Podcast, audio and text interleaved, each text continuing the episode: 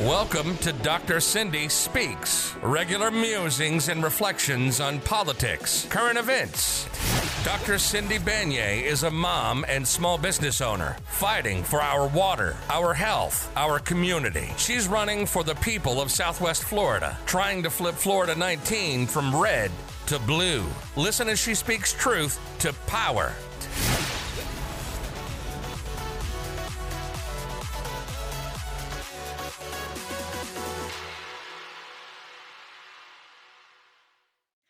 Hello, everybody. This is Dr. Cindy Banyai here for Dr. Cindy Speaks, the daily diatribe for February 13th, 2023. And this podcast is being recorded at 10:04 p.m. Coming to you quite late this evening with some breaking news out of East Lansing, Michigan, at Michigan State University, which is my alma mater there has been a mass shooting and reports of an active shooter on campus.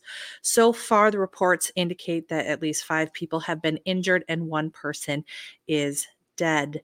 This is a, another mass shooting tragedy here in the United States, which has become all too common for us here another one that's hitting close to home for me. As I said, I am a Michigan State graduate, and the shooting occurred not too far away, about a block maybe from where I used to live at Hedrick House Cooperative, just off of Michigan and Collingwood Avenue.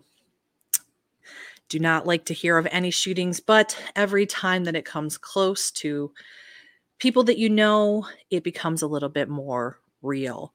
And it's all too real for so many Americans around the country. It is true that the access to guns in the United States make us particularly at risk for injury of all kinds. And this is yet another example of the risk that we take to have so many weapons around us. This is an ongoing story. I'm sure we'll hear more about it tomorrow, but just sending my heart to the East Lansing community and to the Michigan State and Spartan community as they investigate this, and hopefully that there's not any further injuries or death from this particular senseless act of gun violence. This is the other reason why I have been a Moms Demand Action participant and volunteer. As a candidate, I was endorsed by Everytown to prevent gun violence, as well as supported by Moms Demand Action, earning the coveted F minus rating from the NRA because of my stance to protect Americans from gun violence. So thinking about folks there today.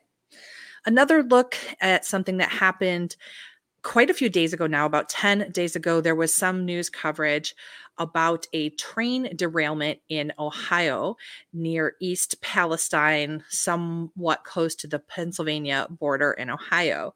This train derailment happened on the um, on the way to transmit and transport some hazardous materials. This train derailment ended up with an evacuation of about 400 households in the immediate area of the town of East Palestine that had about 5,000 residents. Not a lot of information has been available and not a lot of coverage has been coming out about this. What we do know is that this is a really dangerous and ecological disaster that is unfurling at this time that is still affecting people in Ohio. If you want to hear more about this, you should definitely listen to the upcoming misinformational episode that will be out on Thursday, as well as follow for updates from both the Big Mouth Media Twitter and Rebecca Jones Twitter as she is continuing to investigate this. But what we do know so far is that the hazardous chemicals are potentially leaking in and around the community. There was worry that the chemicals were going to affect the water supply. So there was a controlled burn that sent these chemicals into the air. And not a good scenario for anyone right now if we're thinking about human health and it seems as though that there has not been a lot of forthrightness from either the local authorities the train company itself as well as the national traffic safety board and the epa so hoping to hear some more information from that and hoping that all of those uh, responsible take the appropriate measures to remediate the area, keep people safe, and there's transparency around the accident. And noting that we sh- we rely on our government to provide us with information about any health and safety accidents or things like that, and put the people first, not necessarily the companies, which seems to potentially be the case here. So we at Big Mouth Media, myself here at Dr. Cindy Speaks, will be continuing to monitor this situation and provide you with additional updates. Other things that have been going on in the media that people have been talking about are the unidentified objects that have been seen floating into US airspace and subsequently shot down by the US military and in partnership with the Canadian military. So now we have seen recently the airships coming into our airspace over Alaska, the Yukon, and most recently Michigan just got word that a silver metallic object with some electronic payload on it was just shot over down over Michigan. This, of course, has caused some interesting conversations because of the way that the government media and PR team has decided to describe this as unidentified flying objects, which of course made people jump to conclusions and get excited around the thought of alien ships coming in.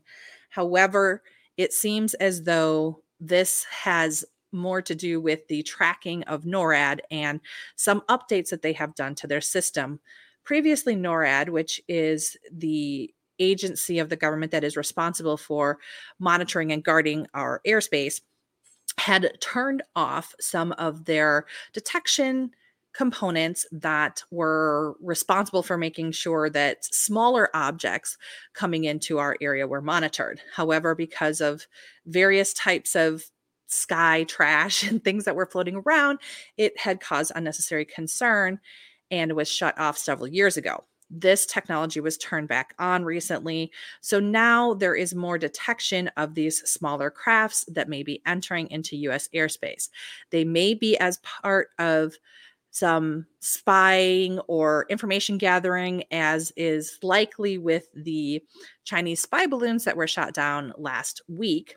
However, it's unclear if some of these are also some type of experiment or private individuals who are doing some type of other activity using these types of balloons or floating aircraft. It is most likely not aliens, but it is very likely that it has to do with either individuals or other governments who potentially are spying and trying to get information from US sources. We expect to learn more about how this is happening and why it's happening and what the results are. It is a good sign that the US government is in cooperation with the Canadian government, for instance, to try and stop and curtail these types of activities. But it should be noted that there is a lot of spying that happens around the world from different countries on one another. And this is just another example of this type of information gathering that is happening in the modern era. So we will again keep following this up and make sure that we are not buying into the hype of either new types of espionage or aliens. So, to leave on a high note here, this past weekend we had the Super Bowl where the Kansas City Chiefs and the Philadelphia Eagles played one another in a very exciting game that came down to a field goal and a somewhat questionable call that led to the Kansas City Chiefs ultimately being victorious in the game. So, congratulations to them and to frankly all the teams and players because it was a very exciting game probably the most exciting and controversial thing to come out of the game, aside from, of course, that final call from the referee, was the halftime show by Rihanna. It was otherwise a very interesting and exciting show where she performed some of her greatest hits with dancers and she was suspended 150 feet over the field, and it was a lovely show overall. However, some people thought that it wasn't that great, as is par for the course here in the United States when it comes to Super Bowl halftime shows or just about everything. There's no way to please everyone. One of the controversies that came out of it, though, was some commentary related to how Rihanna was looking and potentially how she was moving, with speculation that she may have been pregnant or something along those lines. As it turns out, she was indeed pregnant. Her team had released a statement afterwards saying as such, which might have made her less than able or willing to do some of the more acrobatic or dynamic types of dancing that she had done previously. But she otherwise put on a wonderful show, especially for a woman who was pregnant and well on her way in that pregnancy. And I have nothing but kudos and respect for Rihanna. And I truly enjoyed the show as I did the rest of the football game as well. So I'm going to end on that. Thanks so much for joining us here today for Dr. Cindy Speaks, the Daily Diatribe. Hope hoping that you will also check out the other offerings we have for you at Big Mouth Media at bigmouthmediafl.com. Check out our subscriptions. We have subscription models for each and every one of the shows and more to come. We need your help because we are an independent and new media company here in Florida, and our role of uncovering the truth and telling the American people about what's really happening in our country and in the state of Florida is now more important than ever. So please support us, help us. Also, check out the shop. There's a lot of cool stuff there. Thanks for joining us here, and we'll see you next time. Bye bye. Thanks for listening to this episode of Dr. Cindy Speaks. If you'd like to learn more about her, go to cindybanyai.com or connect with her directly at vote at cindybanyai.com. We love connecting with people.